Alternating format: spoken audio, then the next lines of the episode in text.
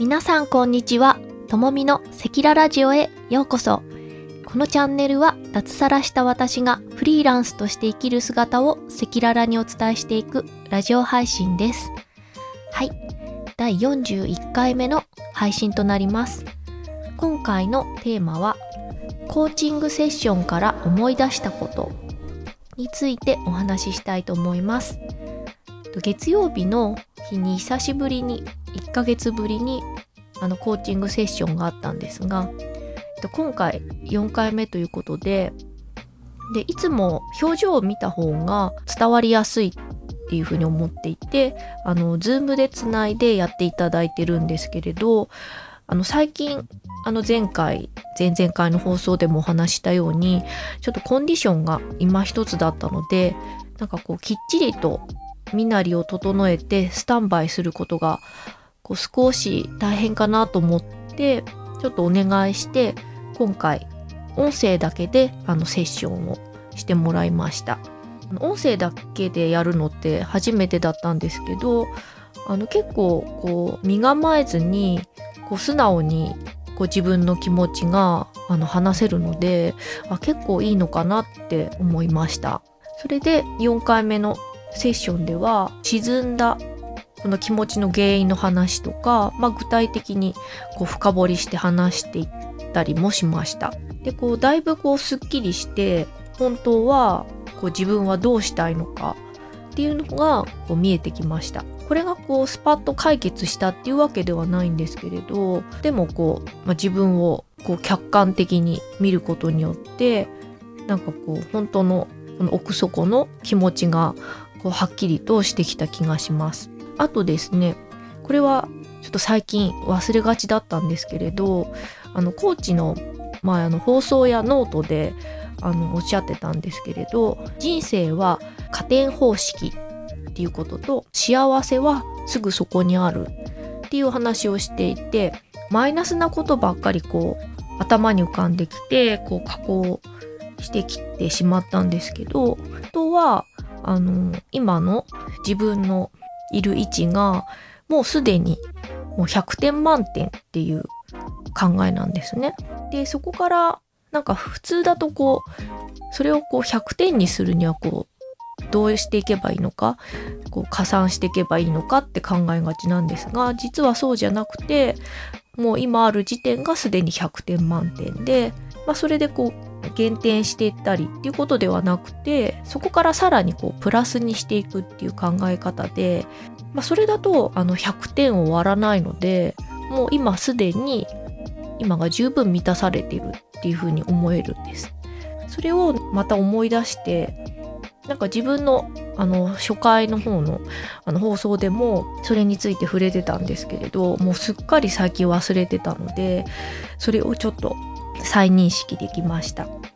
はい、あともう一つはその幸せはすぐそこにあるっていうお話なんですがこれは今こう自分の手の中にあるものをあの書き出してみてで視覚化して見てみるってことなんですけどまあなんか人間誰でもこう今あるものってもう当たり前だと思ってでそれをこうもう幸せっていうふうに意識してないと思うんですね。まあそれはなんか人間の脳の作りだと思うんですけれど、まあ、それをこう視覚化するためにあの書き出してみる。でそれをこう実際にやってみてでこう私はこう10個出てきたんですけど今あの家族がいるとかそのオンライン上の素敵な仲間がいるとか、まあ、そういったことをこう書いてって、まあ、10個になったんですね。なので、まあ、それをまたこう再認識することであ今は自分はこう幸せなんだなっていうことが本当に分かりました。であと、あのーこの間コーチから教えていただいたんですがこう独り言でできたことをあの独り言として言ってみるっていうことなんですね。で私はなんか結構黙々と作業していてやっぱ一人だと、まあ、みんなそうだと思うんですけど無言になってしまうのでまあほんとただ淡々とやってるだけなんですけど、まあ、そうじゃなくて、まあ、こう何でもいいからこう作業が終わった後に「よしできたじゃん」っていう感じであの言うとこう自分の脳がそれをこうインプットしてあ自分はすごいっていうふうに自,、まあ、自己肯定感も上がるっていうことなんです。なのでそれを昨日実際にやってみてなんか一個一区切りできた時にあ頑張ったじゃんって感じで、うん、行ってみたらなんかこうテンションがちょっと上がりましたね。はいあとですねあの結構こう今なかなか紙に書くってことって少ないと思うんですけど私も最近ちょっとこう離れていて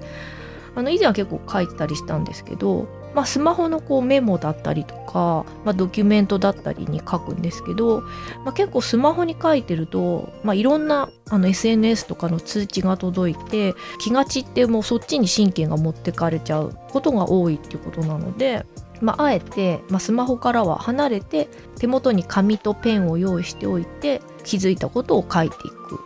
なんかそういう方法もあるんだなってあえてこうアナログに戻ってみるなんかそれを教えてもらいました。それも早速あの取り入れてやっています。はい。その時はあのおすすめの本を教えていただいて私もあの最近ちょっと本が読めてないのでやっぱりこう、まあ、自分の到底知識だけではとても足りないのであの本当に著名な方の体験とか読める本を読んでいく必要があるなって思って、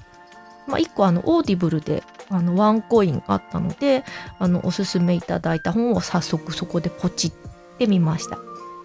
でそれまだちょっと聞けてないんですけどこれから聞いていこうと思います。はい。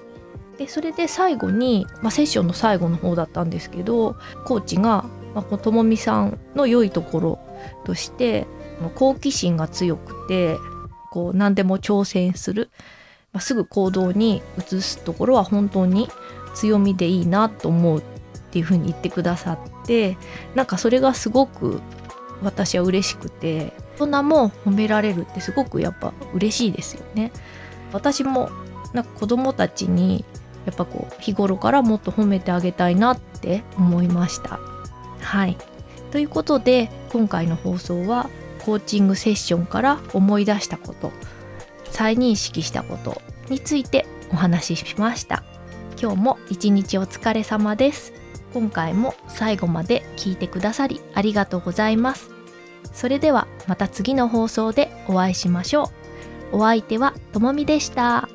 おやすみなさい。